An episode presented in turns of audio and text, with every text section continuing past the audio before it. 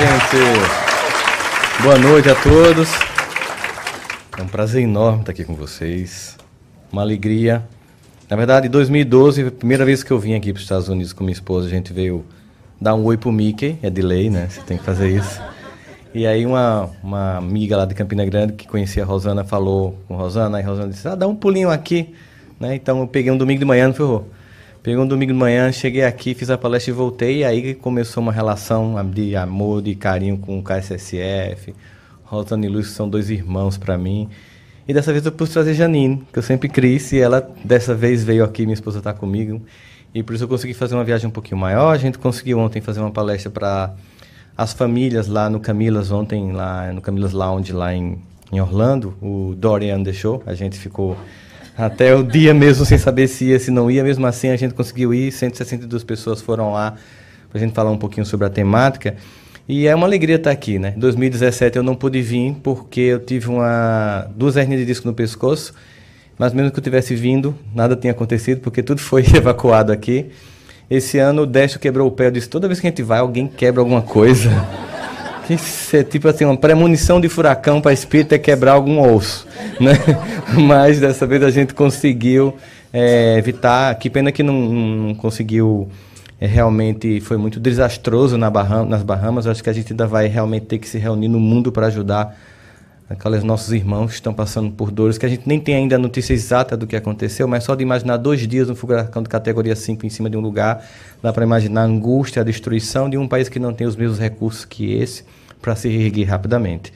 O que mostra o quanto a gente ainda tem que agir no mundo para que a gente possa diminuir as dores, para que a gente possa entender que o tema de hoje, né, a sustentável leveza de ser espírito, não pode ser só para mim, não pode ser algo que seja leve só para mim nem para os meus o grande objetivo que nos reúne aqui em torno de uma busca através da pauta do Evangelho de Jesus, qualquer que fosse essa pauta, a gente pensa isso nas muitas religiões, sempre é um convite de ação coletiva para o coletivo a partir do individual. Em que parte da minha leveza vem de um sentimento é, raro hoje em dia, porque estamos em um momento de profundos conflitos emocionais, dado as transformações pelas quais nós estamos passando. Nós sabemos que todos os estudiosos do comportamento humano, as ciências, a sociologia, as ciências políticas, a filosofia, têm discutido as muitas transformações pelas quais nós estamos passando e as repercussões que essas transformações têm provocado nos corações e nas interioridades dos indivíduos. Nós, como espíritas, sabemos que essa transformação não se dá apenas no plano histórico, cultural, ideológico, mas também e, sobretudo, ela é uma transformação de ordem espiritual é claro que esse dado, essa informação que nós temos, não só os espíritas, mas de modo geral, os hindus, os, os esotéricos, as muitas religiões que entendem processos cíclicos de transformações planetárias, esse não é um dado contabilizado pelas ciências para tentar explicar o que está acontecendo na Terra hoje. Isso nos deixa mais responsáveis de entender que, de fato, essa compreensão de que há uma trama muito maior do que uma transformação política, uma radicalização ideológica, mudanças de forma de ver e viver o mundo. Nós estamos passando por uma transição sem precedentes, nos fazendo fazer parte de uma, um ambiente que nós poderíamos categorizar. Eu sei que é uma palavra que está sendo muito usada e às vezes nos cansa, mas ela ainda é definidora do que está acontecendo hoje em nosso mundo. Vivemos então um período de crise. Então, para que a gente possa refletir sobre a temática, precisamos chegar a alguns consensos aqui sobre isso. Não é? E aí a pergunta que eu faria para vocês é: vocês acreditam que nós estamos vivendo uma crise no planeta ética? Sim? É, e se nós trocássemos sim por também, poderia possível? E fazermos um coral aqui hoje? Tudo que eu disser, vocês vão dizer também, mas preste atenção no que eu vou falar. ok? Vivemos uma crise ética, é uma crise moral? É uma crise de ideologias? É uma crise de educação de filhos? É uma crise pedagógica? É uma crise de novas tecnologias disruptivas? Ou seja, oremos. Porque eu gosto de também, também, sobretudo, mais uma vez, assim seja, né? Por que, que é importante é, mostrar é, esse espectro que eu estou tentando mostrar aqui? É entender que é uma crise profunda, como nunca aconteceu na história humana, e é uma crise que atinge todas as áreas da sociedade humana. Isso que torna essa crise diferente das demais é porque as outras crises que precederam e que nós já estudamos, elas eram crises que iniciavam num ponto da sociedade e por um efeito como tipo metástase, metástase é quando o câncer sai do órgão inicial e eclode e vai para todos os órgãos, né? Por um efeito de metástase, ele alcançava o resto do tecido social. Por exemplo, o que aconteceu na quebra da Bolsa de Valores nos Estados Unidos no início do século passado, que terminou gerando é, Primeira e Segunda Guerra Mundial como efeito dominó de várias circunstâncias que se somaram. Nós temos uma crise que aconteceu durante a Reforma e a Contra-Reforma Protestante Católica. Tivemos uma crise quando surgiu a industrialização, tivemos uma crise quando há um declínio da Idade Média e começa o positivismo científico, o renascimento científico. Mas o que a gente tem hoje é uma crise de tudo ao mesmo tempo agora. Por isso que a sensação que nós temos muito comumente é uma sensação de angústia. A angústia toma conta dos corações porque nós encontramos uma sociedade que tem mais perguntas do que respostas. E mesmo quem tem essas respostas, por não estar vivendo elas na sua vivência prática cotidiana, ainda assim encontram-se sem entender. É quando vocês perguntam por que, que alguém que conhece doutrina espírita, por exemplo, se suicida. Mas é que ela tem tanta consciência teórica dos eventos, mas diante da angústia do mundo, nós temos uma sociedade que entra em processo temporário de colapso para que o novo surja. Quando Kardec pergunta, naquela época, século XIX, por que que, olhando os acontecimentos, temos uma sensação de que, em vez de, pelo menos do ponto de vista moral, ao invés de avançar, recuamos, ele recebe a seguinte resposta. Engano, porque se observares, a sociedade só avança. E olha que Kardec estava numa época que nem luz elétrica tinha. Então, os avanços tecnológicos sentidos por ele não eram com a intensidade e velocidade com as quais nós sentimos e percebemos hoje em dia. Mas esse avanço era tão intenso, de qualquer modo, que dizem, é engano vosso. Mas, aí tem um mais, tem uma vírgula, sempre preste atenção às vírgulas quando você for ler um texto. Às vezes, o mal é necessário chegar-se ao extremo para que o homem sinta a necessidade do bem e das reformas. Às vezes é preciso descer, descer ao, ao fundo do poço para finalmente escalar e subir, enxergar a luz. Mais ou menos isso. A gente tem esse momento histórico em que está acontecendo em todos os sentidos, em todos os lugares. E por isso a gente percebe uma sociedade que, ironicamente, conquistou um status como nunca. Nós estamos avançando a passos largos. Nós somos uma sociedade que a gente tem cada vez mais qualidade de vida, tempo de vida. A gente, a gente hoje, hoje, em dia, por exemplo, tem até uma receita, receita para não morrer de Alzheimer já, já identificada pela ciência. É só, é você, só você comer, comer muito bacon, muito ovo, beber muito, dormir pouco, não fazer atividade física nenhuma, que certamente você desencarna antes de 50, ou seja, não vai ter tempo de ter Alzheimer. Ou seja, a gente tem Alzheimer porque a gente envelhece. Antigamente ninguém tinha porque não dava tempo, as pessoas morriam muito antes. Várias doenças que hoje nós temos são fruto de uma sociedade que passou, de, que passa cada vez mais de etapas. Esse avanço ele também fez com que a gente fizesse declinar a violência na sociedade humana. No século XV, na ordem de 15% da sociedade humana morria por ano, desencarnava por ano por consequências de guerras e violência urbana. Esse número foi declinando e no início do século XXI, apenas e tão somente 1% da sociedade humana desencarna anualmente como consequências da somatória de toda a violência urbana do planeta, todas as guerras do planeta, mais os atentados terroristas juntos ceifaram a vida o ano passado, em números redondos, de 1% das mortes o ano passado desencarnaram em média 70 milhões de seres humanos, dos quais apenas 1%, ou seja, 700 mil pessoas, morreram por violência provocada. Daí nós temos 500 mil pessoas que morreram em média por violência urbana, 190 mil pessoas que morreram em média por causa de consequências de guerras nos, no, nos vários países que estão conflagrados em guerra, e 1% e 3, e 3 mil por consequência de ataques terroristas. E um ano passado, um milhão de pessoas se matou e 25 milhões de pessoas tentou se matar. O que, o que quer dizer que nós temos uma tendência hoje de ter mais risco de morrer no quarto do que numa rua em Bagdá. Ou comprando crack numa favela brasileira. Isso demonstra muito do que está acontecendo no mundo hoje. É, essa crise, ela é uma crise que aponta para um novo, mas o novo sempre que vai surgir ele passa por um processo de desconstrução. Na ideia da lei do progresso que nós vemos no livro dos Espíritos e vemos isso também de um modo geral nas outras religiões e nas ciências de um modo geral, sempre que o progresso se estabelece, sempre que o novo surge, ele tem que em algum momento destruir o velho. E nós entramos num processo de angústia. Isso é muito claro de se entender, por exemplo, nos fenômenos corriqueiros das disrupturas tecnológicas. Quando, por exemplo, a Kodak criou uma câmera digital não quis usar a câmera digital, porque achou que ninguém ia gostar de fotos vistas em, em vidros. Depois que a patente caiu, 10 anos depois, a Sony produziu a primeira câmera digital. A Kodak achou que ninguém ia conseguir querer ver uma foto em, em um vídeo ia deixar de ter papéis fotográficos. E hoje tem gente aqui que eu acho que nem sabe o que é Kodak. Porque ela não acompanhou as disrupturas históricas. Isso acontece em vários sentidos, em vários momentos da sociedade. Nós temos hoje, então, essas disrupturas acontecendo também nas interioridades modelos definidores de comportamento, condutas, normas e valores passam a ser revistos, gerando angústia e ansiedade em grupos que acham que a sociedade tem que sempre permanecer do mesmo jeito. E aí há surgimento de radicalismos políticos, dos que querem manter o chamado establishment, aquilo que já está posto, que está dado, os valores, as normas e as condutas, e também isso é certo, também isso é compreensível mas ao mesmo tempo tendem a não fazer avançar a sociedade porque não aceita o novo que chega e ele sempre vem. Como diz a música que Elis Regina canta, mas é você que ama o passado e que não vê que o novo sempre vem. Desculpa quem achou que era é você que é mal passado e que não vê. Mas eu também entendia isso. Imaginava uma pessoa que não passou-se, né? Que ela não te engomou, uma pessoa mal passada. Ficava imaginando isso.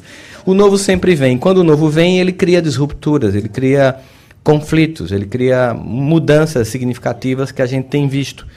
E nesse sentido, a leveza vem de uma capacidade de manter uma coisa difícil no dia de hoje, lucidez. Talvez o maior tesouro que nós podemos, que nós podemos ter hoje em dia nesse mundo atual, mais do que bens, é saúde mental. Porque diante, diante de tudo que está acontecendo hoje em dia, vivemos um momento em que há uma agudização de sintomas, em que o novo traz necessidade de que muito do que a gente estava arrastando, achando que dava para empurrar para a próxima, não vai dar, a gente vai ter que quitar agora, acabou a divisão de parcelamento reencarnatório. E a gente tem que, de fato, acelerar processos que a gente vinha meio que, sabe, evitando. E isso faz com que essa sociedade tenha um, um, alguns indícios já da regeneração. Por exemplo, uma profunda, cada vez mais profunda transparência. Não obstante as fake news ou deep news, que vai ser a novidade da eleição que vem aqui no resto do mundo, nós temos uma sociedade cada vez mais transparentes. Nós, transparente, nós temos uma sociedade em que há um empoderamento de indivíduos para além das instituições, isso é o que angustia as instituições. Nós temos as pessoas tendo voz e vez, obviamente que a internet deu voz aos idiotas também, mas não somente a eles, é nossa esperança. E isso tudo vai gerando essa angústia toda. Então, quando a gente pensa na temática sustentável de ser espírito, vamos tentar aqui fazer algo que é muito comum no paradigma do positivismo. Vamos dividir por partes para explicar o todo, ok? Então, quando a gente pensa nisso, vamos pensar epistemologicamente no significado das palavras escolhidas para intitular essa palestra. Sustentável. Que se consegue sustentar, que pode haver sustentação que é capaz de se autodirigir. Quando você diz isso assim, você diz, poxa, eu nem entrei, eu já não entro mais nem nesse tema aqui, já saí. Se o tema é esse, eu já estou aqui meio dúvida, porque tem muitas horas que eu não consigo me sustentar, tem muitas horas que eu não consigo me dirigir, tem muitos momentos em que eu não sei exatamente para onde ir. Leveza, natureza de ser suave, singelo, delicado. Aí você pensa, não é eu, não, não, não, me, não está se referindo a mim, certamente isso não me diz muita coisa. Ser, pessoa, sujeito da espécie humana, criatura, o que é real, ente que vive realmente ou de modo imaginário. Harry Potter, por exemplo, é um sujeito imaginário. Né? A ação de ser, a existência. Então, um indivíduo que se sustenta, que se autodetermina e se dirige, de forma suave, com consciência de quem é, seria uma tradução do título da palestra. A sustentável leveza de ser espírito, que é uma condição que não tem tempo determinado para acabar, porque é eterna. Enquanto que o meu ego temporal passa, mesmo que as experiências que com ele eu vivi, eu levo para minha próxima existência, assim como as que eu já vivi, eu trouxe para essa, essa personalidade transitória roçando, ela vai se acabar nessa encarnação. As experiências que eu adquiri com ela irão comigo em nível inconsciente na próxima existência, eu vou levá-las. Certamente, se eu encontrar vocês novamente no futuro, alguma coisa vai gerar uma simpatia ou uma antipatia. Depende do que a gente conviveu ou construiu nessa relação. Então, quando a gente pensa nessa ideia, a gente pensa assim: o que seria a proposta da leveza? Não apenas como a singeleza, mas leveza entendida como a capacidade de estar diante, mesmo de tudo que está acontecendo, mantendo a serenidade. Porque aí a gente pensa o seguinte: existe um discurso no ar, muito forte, que nos quer convencer de que o projeto humano é inviável, de que nós não temos muito a fazer porque geramos uma sociedade que entrou em processo de declínio e decadência absoluta. A pergunta que nós devemos nos fazer diante desse discurso é se perguntar a quem interessa nos fazer acreditar que não há nada a ser feito. A quem interessa, por exemplo, olhar um vídeo como esse do KSSF Green e dizer que besteira, vão conseguir nada com todo mundo poluindo só porque tiraram algumas faquinhas de plástico do KSSF. Quem quer nos fazer acreditar que o esforço de, algum, de alguns não pode se somar a muitas outras pessoas e fazer a diferença no mundo? Bom, esse é um discurso que começou a ser estudado. Esse sentimento de uma sociedade pesada, inviável, complexa, em declínio, indo diretamente para o que é concebido de forma é, clara como apocalipse, o fim. O fim mesmo, não o fim de um tempo para início de um novo, mas um fim de uma sociedade que não tem mais jeito como se nós não tivéssemos mais, a gente não tivesse recebido tudo isso, não tivéssemos usado bem e agora a gente tem que pagar o preço por perder mais uma vez o paraíso. Uma nova, um novo êxodo de Adãos e ervas coletivo, já que não conseguimos receber e manter o paraíso.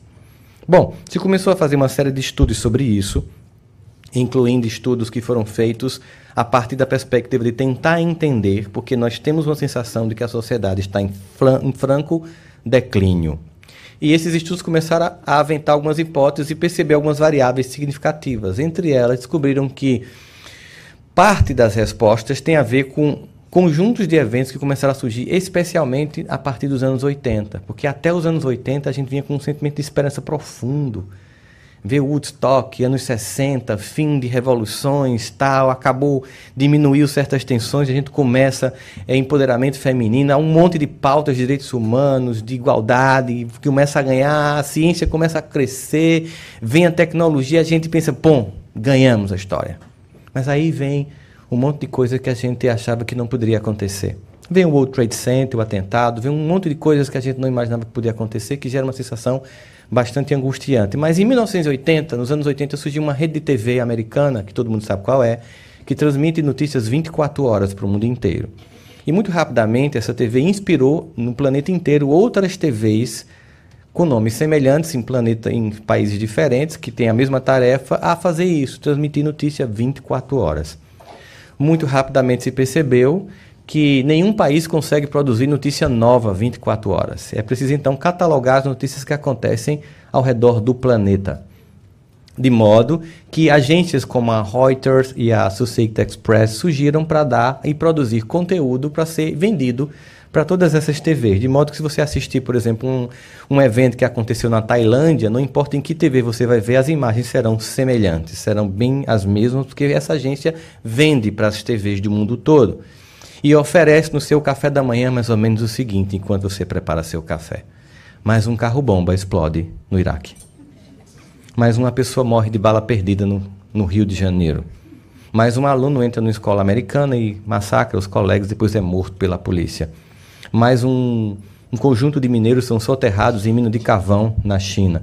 Na quinta manchete, psicamente você diz assim: esse mundo não tem mais jeito. Esse mundo está perdido.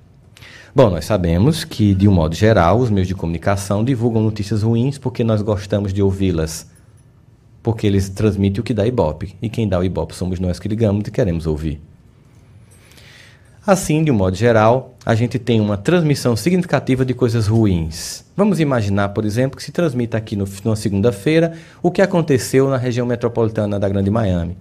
Certamente vai acontecer algum crime, alguma coisa, traficantes. Você toma café da manhã e pensa, poxa, um final de semana com tudo isso em Miami, esquece que no mesmo final de semana em Miami, várias pessoas fizeram coisas importantes. Diversas pessoas de diversas religiões tiveram ações sociais. Tiveram pessoas que foram visitar parentes idosos, cuidar uns dos outros, se revezar cuidando de um parente doente mais velho. Tudo isso não é registrado nem da Ibope. Mas acontece que o que nos é transmitido é o caos. Eu estava em São Paulo um dia desse, quando uma rádio ligou para mim de São Paulo e disse: Professor Rossandro, a gente acabou de ouvir aqui três notícias e a gente teve que transmitir para os ouvintes, eles estão muito chocados. O senhor poderia entrar no ar ao vivo para nos falar um pouquinho sobre o que aconteceu? E eu, tá, tranquilo, eu cometi o equívoco, não perguntei antes o que aconteceu. Eu estou no aeroporto, tem algum problema? Não, não, o senhor entra ao vivo, a gente explica que está no aeroporto, que tem aquele chamadinho, né? Voltar, não sei o quê. E, ah, professor Rossandro, veja que coisa triste. Agora de manhã nós estamos tendo três notícias bastante chocantes, né? Um amigo de longas datas convida um outro para um sítio e o esfaqueia de madrugada. Um jovem morre por engano na comunidade porque foi confundido com outra pessoa cujo assassinato tinha sido encomendado. E uma mãe acabou, agora de manhã, de esfaquear uma filha 20 vezes até a morte. Professor Rossando, que mundo é esse? e eu pensei, por que, que eu não perguntei quais eram as notícias antes de entrar no ar? Eu disse, bom, a gente não pode negar que os meios de comunicação devem transmitir os eventos que acontecem numa sociedade, mas eu acho que deve transmitir todos os eventos que acontecem numa sociedade. E de modo assim espantoso, é muito natural nós ouvirmos uma notícia como essa e imaginarmos então que o que nós temos aí é uma sociedade decadente.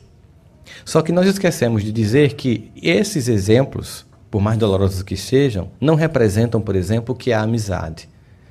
Para mim, amizade não é um amigo que leva o outro para um sítio e mata. Para mim, amizade é um conjunto de pessoas sem as quais a minha vida não seria do jeito que é. Que tocam a minha vida de um modo tão especial como uma segunda família escolhida e que torna o cotidiano mais leve. É aquele que chega no dia de uma dor profunda, de um velório de alguém que você ama e toca no seu ombro e com silêncio consegue trazer um pouquinho de alento num momento tão doloroso. Para mim, não se define também maternidade por uma mãe que esfaqueia uma filha 20 vezes por um problema, talvez um transtorno que eu nem sei qual foi. Mas para mim, a maternidade é definida por milhões e milhões de mães no mundo inteiro que levariam todo dia 20 facadas para salvar os filhos. Assim, nós não podemos olhar a sociedade sob a ótica do caos, para gerar sentimento de perda, de incompetência e incapacidade de perceber leveza.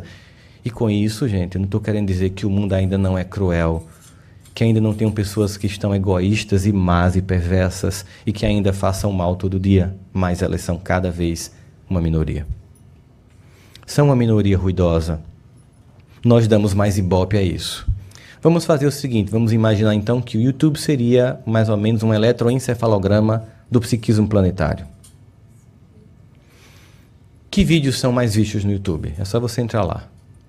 De coisas importantes os meus. Estou falando do planeta. Nível melhorzinho de compreensão que a gente está, né? Mas a gente percebe, se a gente for somar, por exemplo, os vídeos dos grandes mensageiros das religiões, pessoas comuns que somos, que estão lá reverberando na internet uma mensagem que não é nossa, por isso não temos por que nos envaidecer, porque somos meros repetidores de informações que recebemos. Ponto. Ok?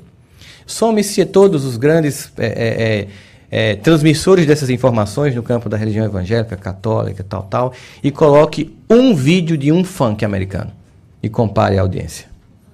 Sem nenhuma crítica à música em si. Ou um vídeo de piada grotesca. Ou quantas vezes as pessoas param para ver acidentes na internet. Ou coisas eh, tipo vídeo cacetadas. A audiência da piada, do que é grotesco, do que é ridículo, do que é pornográfico, é ainda muito maior do que eleva, do que incita aos melhores sentimentos. Então, embora ainda exista, e cada vez mais, uma diminuição do mal, ele ainda é presente.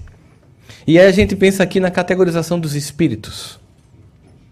Nós temos aqueles que já a, atuam por um mundo melhor. Eu não vou entrar aqui para a definição das categorias apresentadas, falar de uma forma mais objetiva e mais clara. Existem basicamente, a gente poderia definir entre as categorias apresentadas três níveis: os que ainda se re ressentem do progresso, os que estão em cima do muro, em termos de para onde eu vou, e os que já estão avançando na vida. E aí nós temos aí uma grande quantidade de espíritos neutros nesse processo, que são aqueles que não são tão maus a ponto de já fazer, ainda fazer o mal e se e ter prazer no mal, mas ainda não tem força para fazer o bem. Mais ou menos assim. E existem aqueles que pagam preço, porque há um preço a ser pago para fazer o bem. Há um preço da acusação, há um preço da tentativa de ridicularização. Quando a gente se movimenta contra a corrente do que é comum, a gente cria um desconforto nas pessoas e as pessoas procuram criar um desconforto em nós mesmos. Toda vez que você começa a se transformar, você sente que há uma força imensa para você continuar onde você está. Essa força pode vir de você, e essa força pode vir do coletivo. E boa parte da primeira etapa de decisão do indivíduo que quer construir essa leveza de ser espírito é aceitar o preço que se paga para construir um mundo novo. Eu vou precisar de fato entrar contra a corrente. Eu vou começar a pensar numa perspectiva diferente e acreditar que esse movimento, que inicialmente parece insignificante, vai ganhar força e proporção. Arthur Schopenhauer diz que uma nova verdade sempre passa por três fases: uma nova verdade minha, uma nova verdade do meu grupo, uma nova verdade coletiva, uma nova verdade da ciência, ou mesmo aquela informação que eu dei sobre, por exemplo, a câmera da Kodak.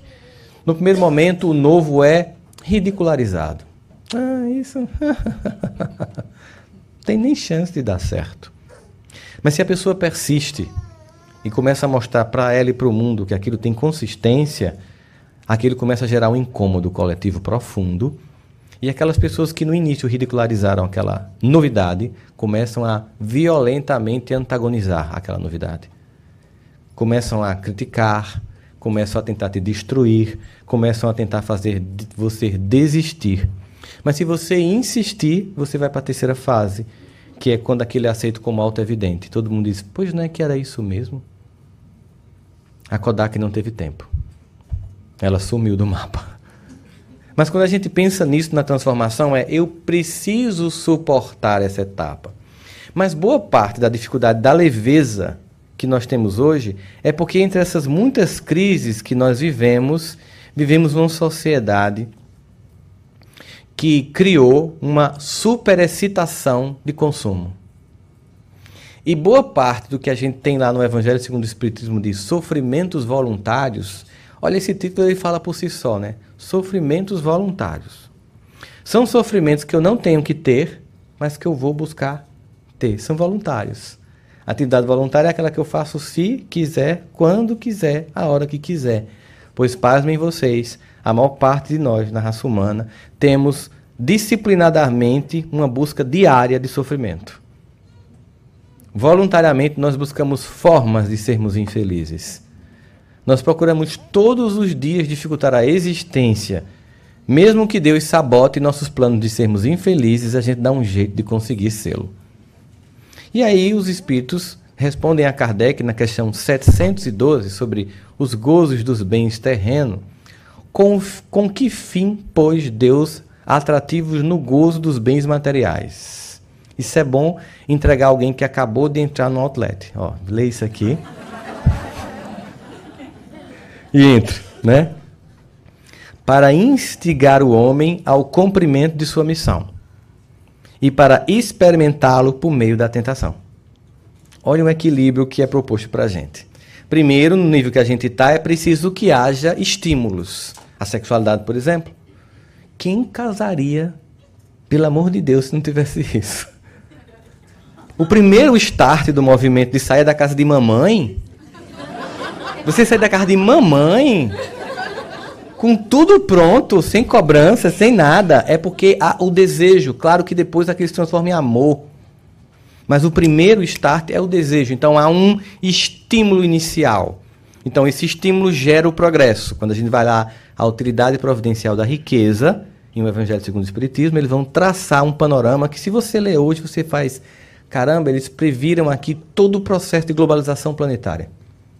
Tudo que está acontecendo. Uma sociedade produz enquanto outra não produz, e as que têm mais vão fazer as que têm menos produzirem para elas, e isso vai gerar, mesmo que por egoísmo, um avanço da sociedade coletiva.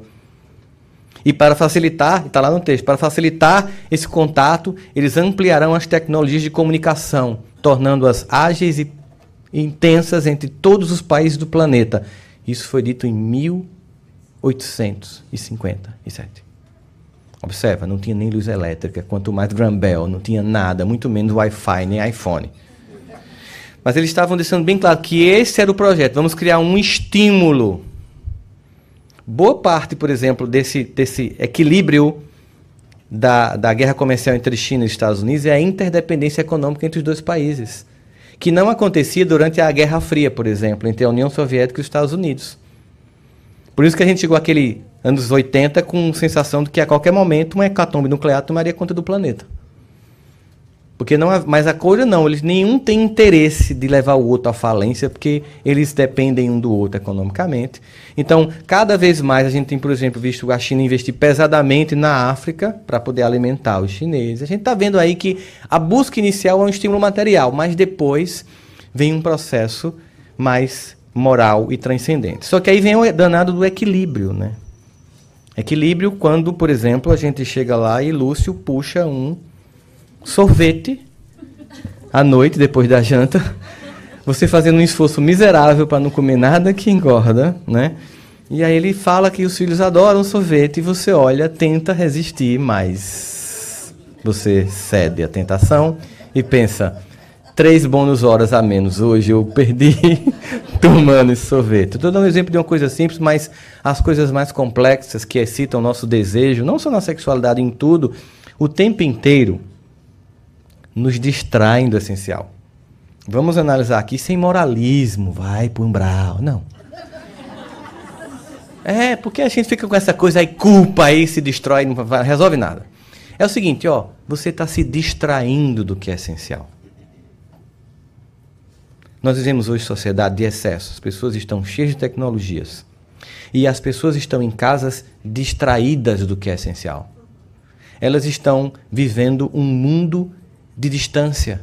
E a indústria de minisséries e filmes, percebendo o psiquismo coletivo, esse meio que arquétipo psicológico do planeta atual, construíram um conjunto de séries e filmes que tem como tema mortos-vivos, zumbis e vampiros que são a representação psíquica de indivíduos com celular em casa se ignorando. Zumbis, cuja convivência deixou de existir porque dão muito mais tempo e importância ao virtual do que à vida real. E isso é escolha. Não é um sofrimento imposto, é um sofrimento voluntário. Não é uma solidão imposta, é uma solidão voluntária. Não é um afastamento imposto por uma discordância ou por um conflito. É um afastamento colocado pelo fútil e que a gente vai se aprisionando. Então os espíritos falam, é então colocado isso para que o indivíduo queira crescer, mas ele tem que equilibrar essa dinâmica de até onde vai ou não vai.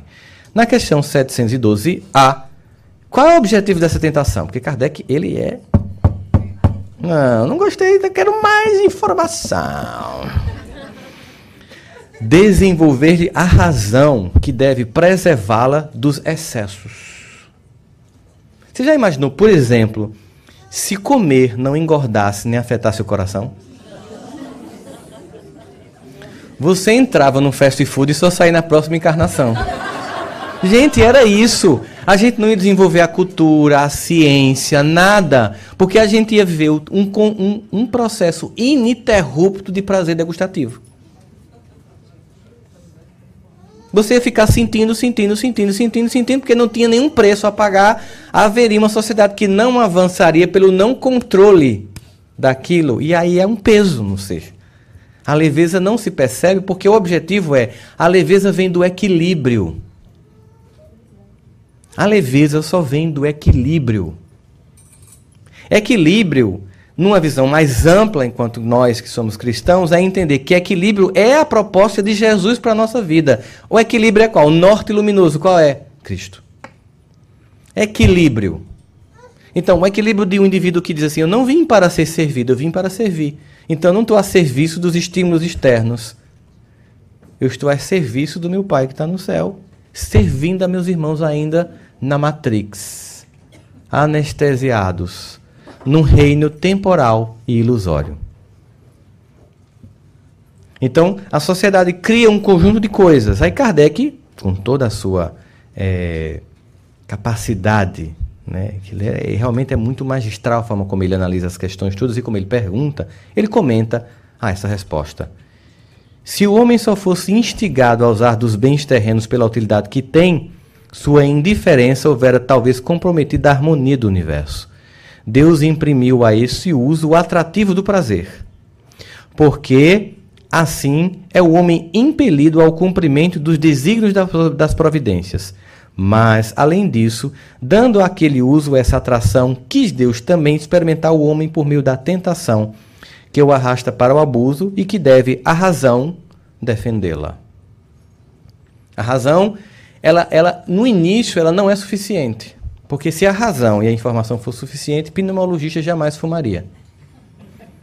Ou nós mesmos, sem conhecimento profundo, a gente não faria isso, porque a gente sabe do desgaste que isso provoca. Mas o desejo. Então, o indivíduo, basicamente, parte do peso que sentimos hoje no mundo é de sofrimento que a gente buscou ter. Parte da solidão que a gente sente no mundo é pelo, pela desconexão que a gente quis ter. Parte significativa da dor que nós experimentamos nessa encarnação desculpa, nessa encarnação tem a ver com essa encarnação e não com as anteriores. Porque muita gente quer fazer uma regressão achando que vai encontrar a resposta. E ela está aqui, no comportamento de hoje. A forma como eu vivo e experimento a vida.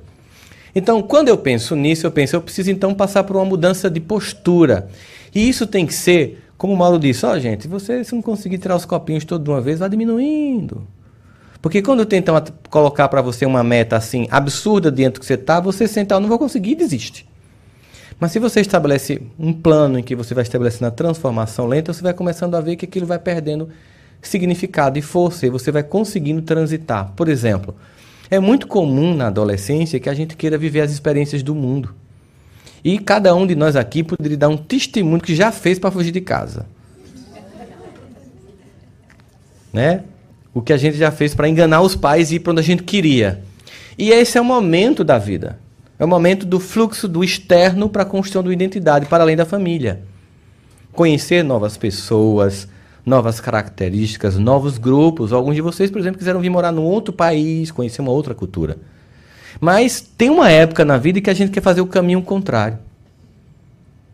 A gente começa a perceber maturidade quando a gente inverte a polaridade de fazer tudo para fugir de casa para ir para balada, a gente começa a amadurecer quando faz tudo para fugir da balada para voltar para casa. Porque a gente, assim, não precisa de muito tempo, né? Uma vez eu estava ouvindo, eu gosto de escutar, por exemplo, dance. Aí eu escuto duas vezes, uma, duas músicas de dance, tipo Alok, sabe? Aí eu vou e mudo. Aí um amigo meu, tudo já pensou em um Lula Palusa, para um negócio. Deus me livre. Por quê? Porque eu só aguento ouvir duas músicas dessas. Se eu fosse ouvir o dia inteiro, eu pirava. Eu passei da fase de passar o dia inteiro ouvindo isso. Então eu nunca fui e hoje eu não tinha interesse de ir, mas duas músicas já me satisfaz.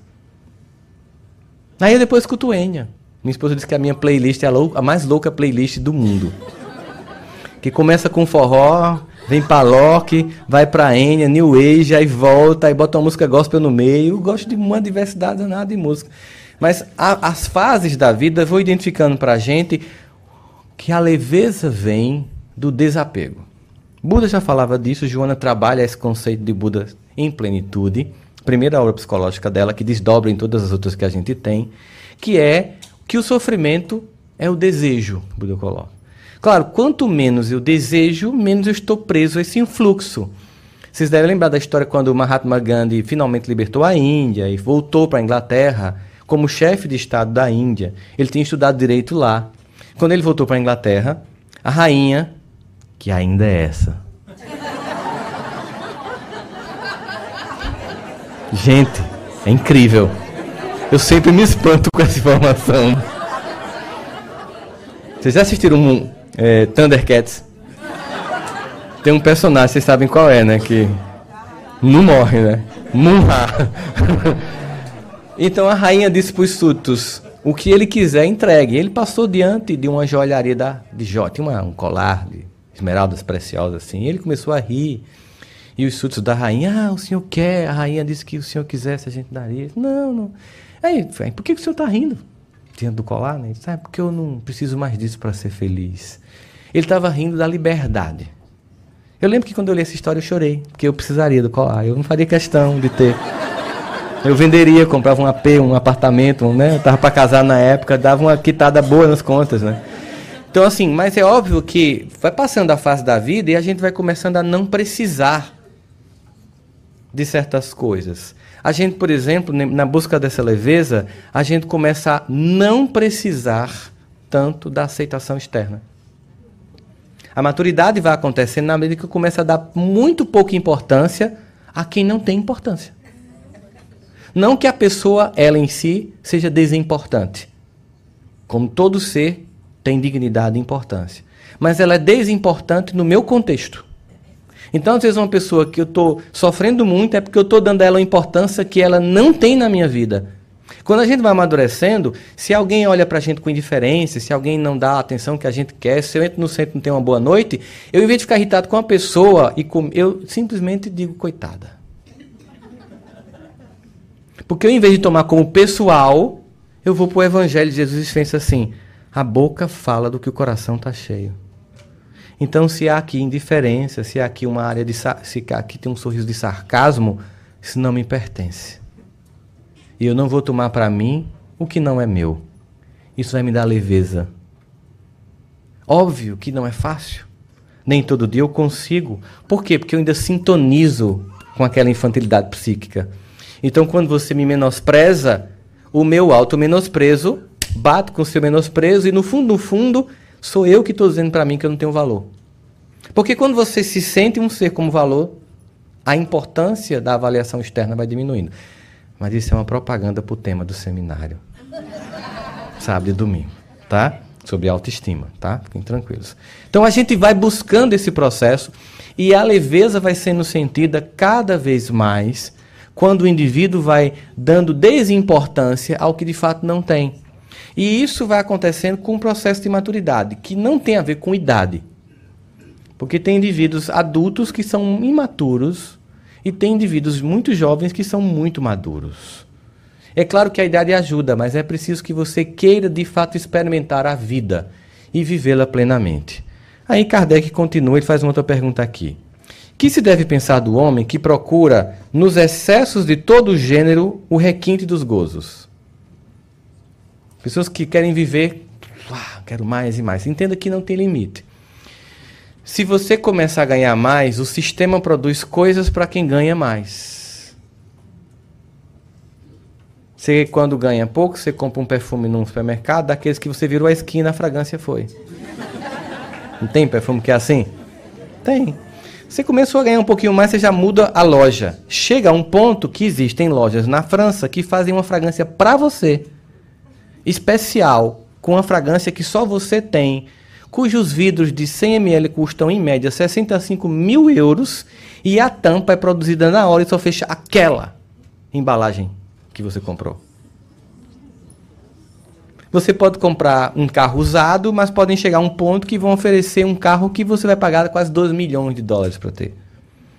Você pode começar com um aviãozinho um teco-teco, mas podem chegar a oferecer para você um avião em que as torneiras dentro do banheiro que você vai tomar banho dentro do seu A380 é folheada a ouro. Não existe limite para a citação material. E o que a gente está vendo aqui é um evento, primeiro, distração, profunda distração, e outra, a excitação do egoísmo, porque para um ter tudo isso, muitos não têm nada. E essa é a questão da descompensação social, que gera um sentimento de peso na sociedade, porque não é equilíbrio, porque não pode ser o meu, somente o meu equilíbrio. Tem que ser equilíbrio do contexto. Então, o que pode pensar do homem que procura nos excessos de todos os gêneros os requintes do gozo? Pobre que a criatura, que irônico, né? Quem tem muito chamam de pobre criatura, mais digna de lástima do que de inveja. Pois bem perto está da morte. Imagina, você chega do outro lado querendo aquele tratamento VIP, Eu tenho um cartão black. Cadê a sala VIP aqui no Umbral? Bem, a sala Very, very Umbral Personal já está ó, abarrotada, não tem mais onde se sentar.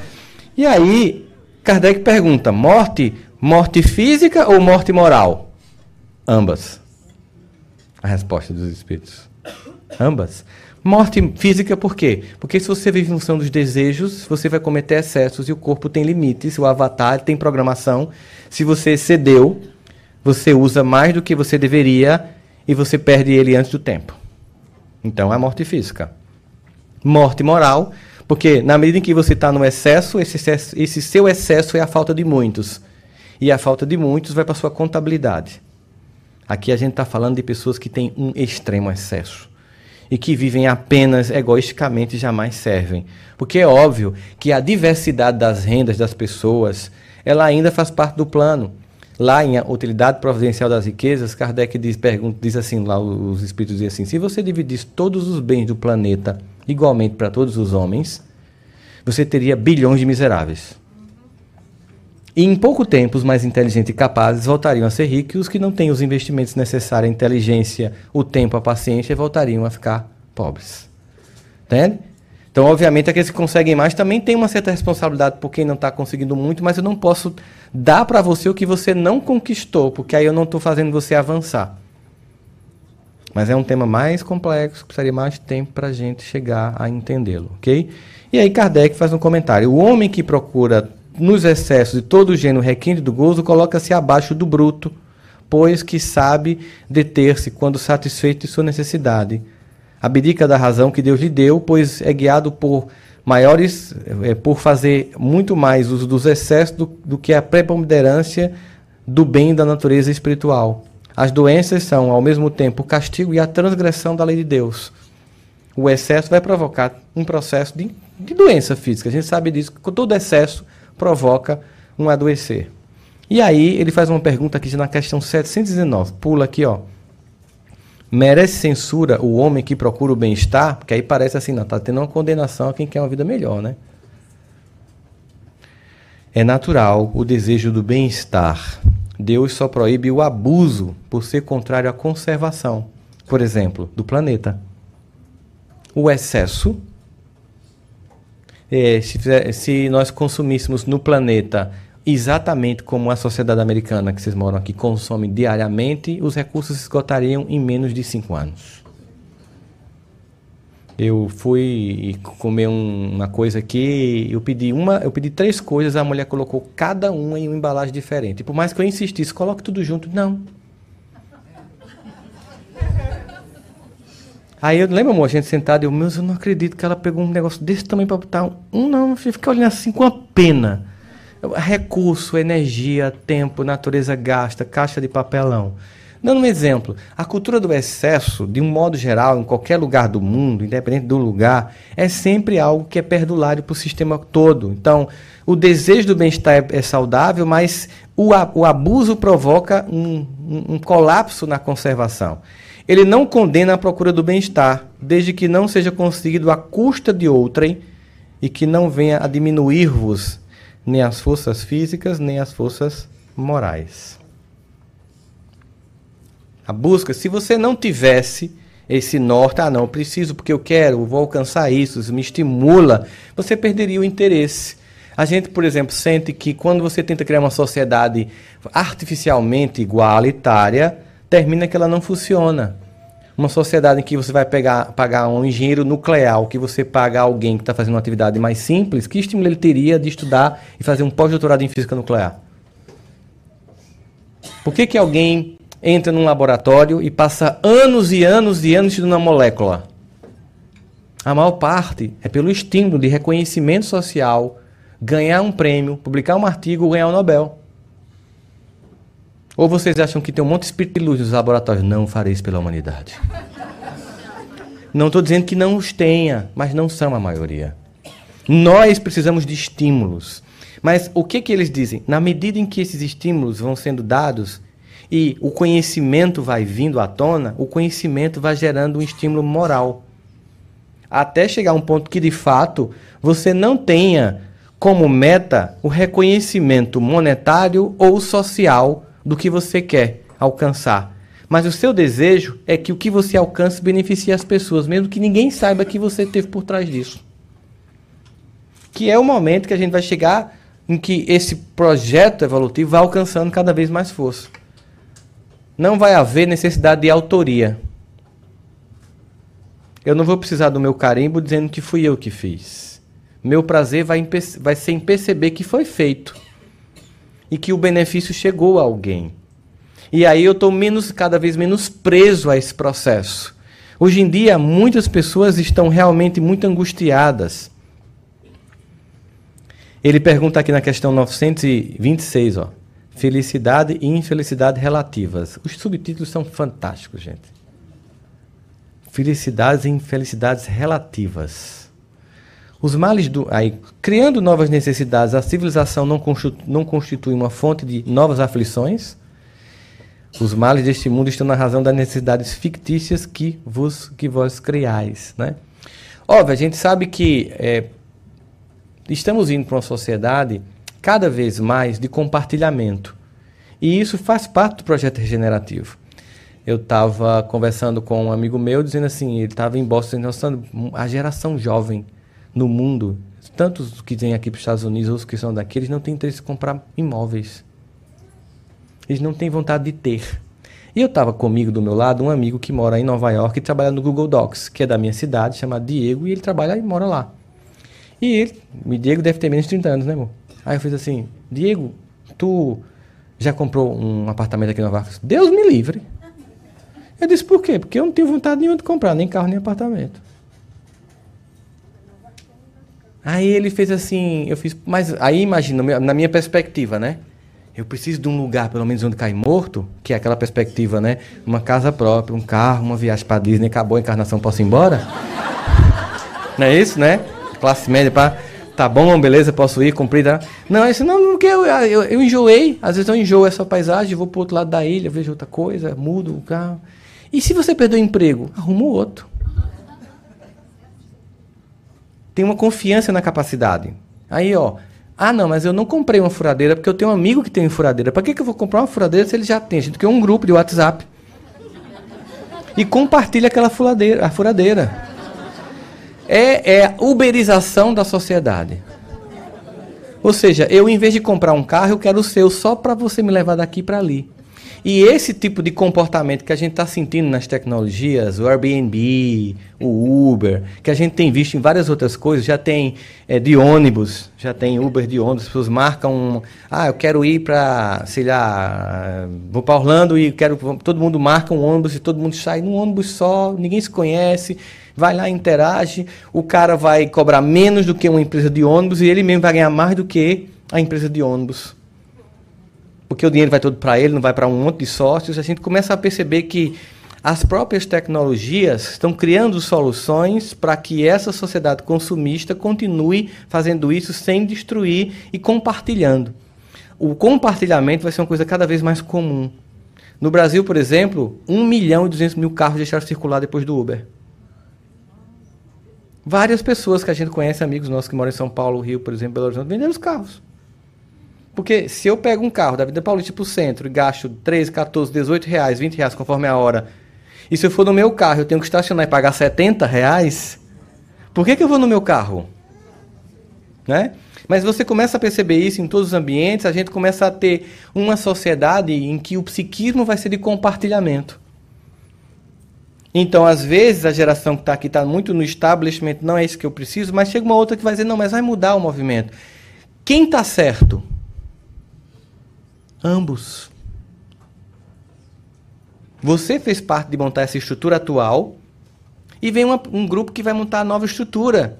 Você foi a ruptura de quem estava antes. Vai chegar alguém que vai ser a ruptura do que você é. Não tem quem está certo e quem está errado são momentos de transformações, para a gente não entrar aqui no discurso fácil de acusação. De achar, olha, o outro idiota lá que você quer, só quer acumular. Não, são formas. Até porque se você também tiver pessoas que mantenham, a coisa não tem um ritmo, ela perde a forma. É preciso esse equilíbrio. Só que diante de uma sociedade que cresce muito fortemente o número de pessoas encarnadas e recursos, e recursos naturais que não são infinitos, precisamos criar alternativas de compartilhamento. E no momento que você compartilha, aquilo deixa de ser figura de status para você.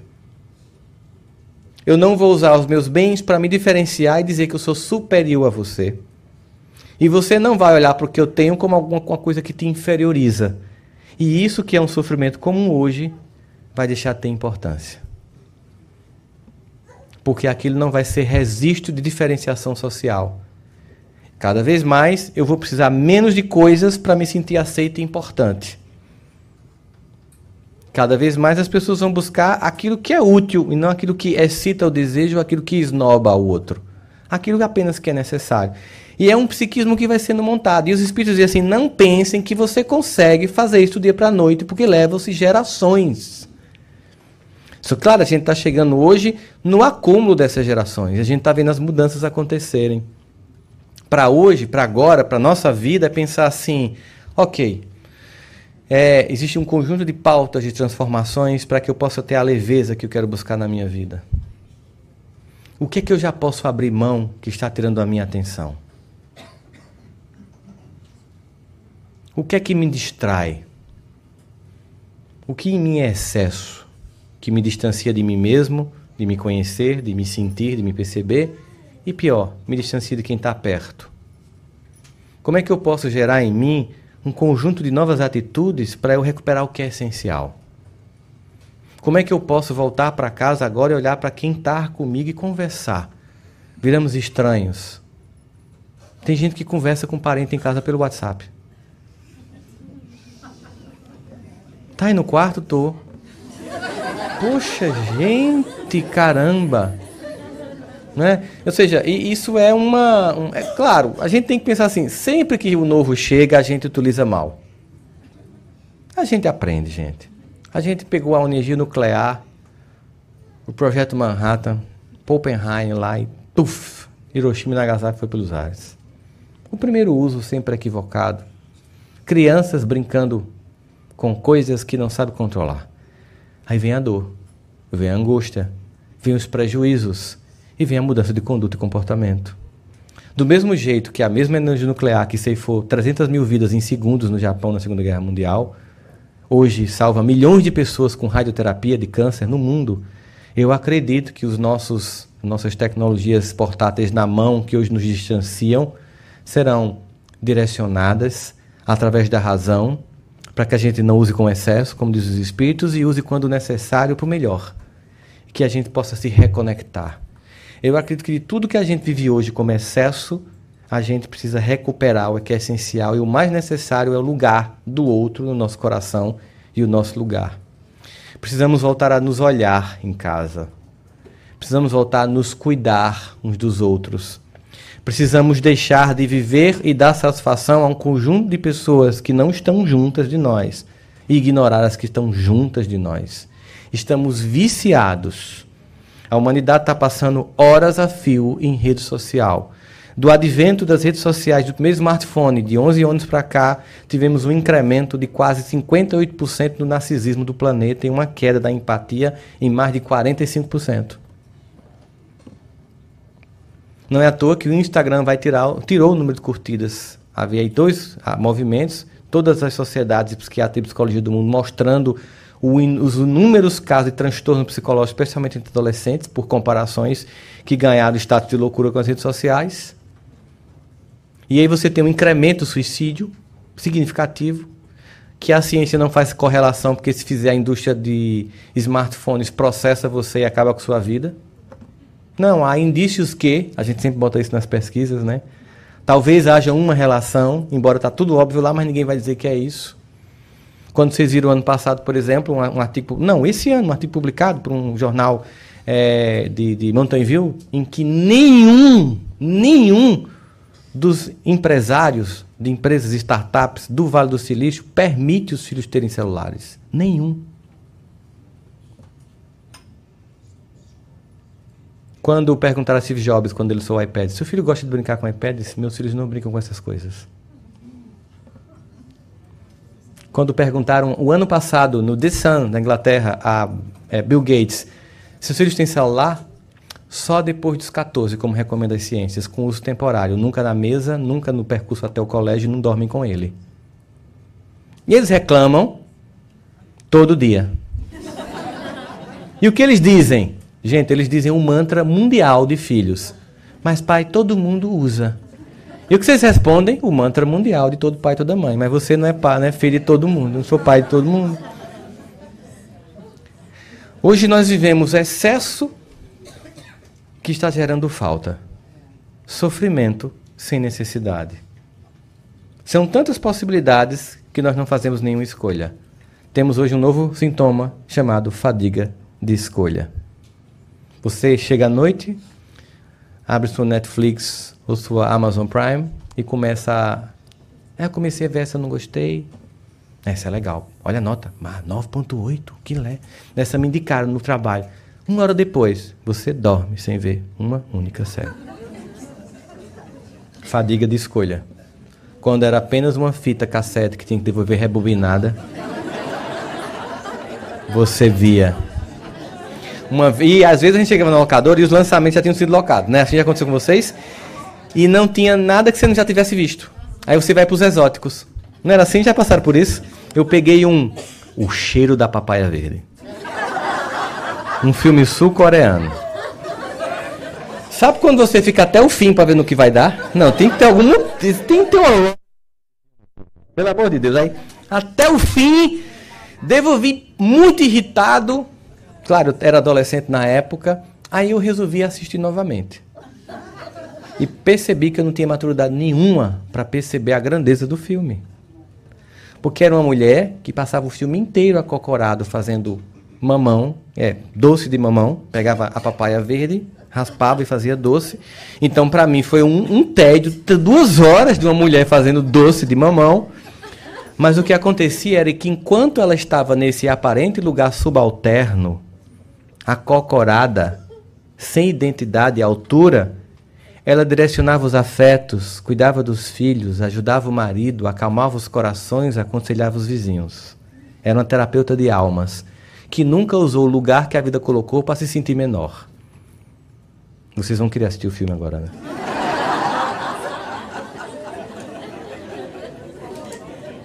E eu não entenderia isso se eu não conseguisse assistir. Se você não silenciar. Se você não diminuir o barulho, as tantas coisas que nos tiram do foco de olhar para o que é essencial. Rapidamente as pessoas que nós amamos vão se afastando porque chega um momento que começa a haver um upload. Quando alguém que a gente ama começa a fazer um download contrário para o mundo espiritual, e ela vai lentamente se afastando do corpo físico e indo para o plano espiritual. Isso dá uma dor, uma saudade imensa. E o maior arrependimento das pessoas é o convívio que não se teve.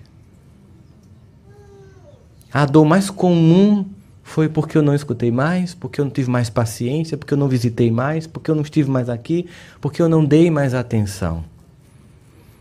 É um sofrimento que não se precisava ter, por não se dar desculpa e se entender, talvez no fim, que o que era importante sempre teve desde o começo com você. Olhar hoje para essas pessoas é trazer a leveza de volta para os corações. Olhar para essas cenas todas e imaginar que é o que importa já está perto. Que tudo que você puder consumir, ter, vai perdendo sentido. Tem fase para tudo na vida. Mas tem a fase essencial, que é de maturidade. Olhar para a vida e pensar assim: o que faz a diferença no mundo são os relacionamentos. E hoje as coisas, as tecnologias têm me distanciado do que é muito importante para mim. Nenhum de nós vai lembrar no último dia do que comprou, do que, consumiu, do que consumiu, do que visitou, do que fotografou, mas somente do que viveu ou do que não pôde viver porque estava tão preocupado em ter, em experimentar, que não pôde viver a experiência fundamental dos espíritos que ao nosso lado vieram com esse projeto carnatório chamado família. Assim, para que essa leveza se estabeleça de volta, vamos recuperar o lugar do sagrado em nossos corações, que é o lugar da família, de estarmos juntos, estarmos em casa. Eu lembro quando faltava energia na minha casa.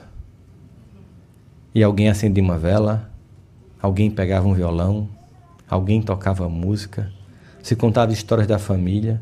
E não sei se os pais de vocês tinham essa mania horrível de contar histórias de terror quando a luz acabava. E você ficava com o olho assim. Luz escuro, aquele clima, vela, né? Sem muito barulho, sem saber como conseguiria dormir. E mesmo assim, quando a luz acendia, um lamento de ah, que pena. Que pena que a gente se desconectou, que pena que a, que a luz chegou, porque a gente descobria quando a luz apagava que a luz já existia. E hoje é tanta luz. E até barata, de LED, né? Nem gasta energia. Tanta luz que deixamos de nos aquecer, deixamos de nos olhar, deixamos de nos cuidar. Vamos voltar a ter porque quem já está com a gente já tem muita coisa para ensinar, já tem muita coisa para dar. Vamos deixar de fugir convenientemente das relações. Se todo mundo está conversando uma coisa que me interessa na mesa, eu olho para você. Se mudou o assunto, eu pego meu telefone. Que indelicadeza.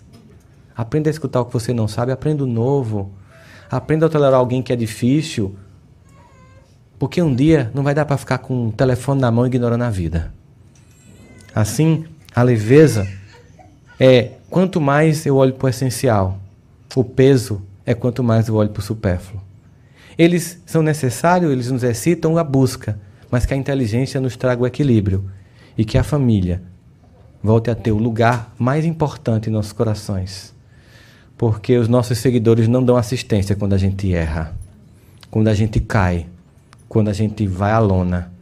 Só quem ama você pelo que você é e não pelo que você representa é que faz a diferença na sua vida.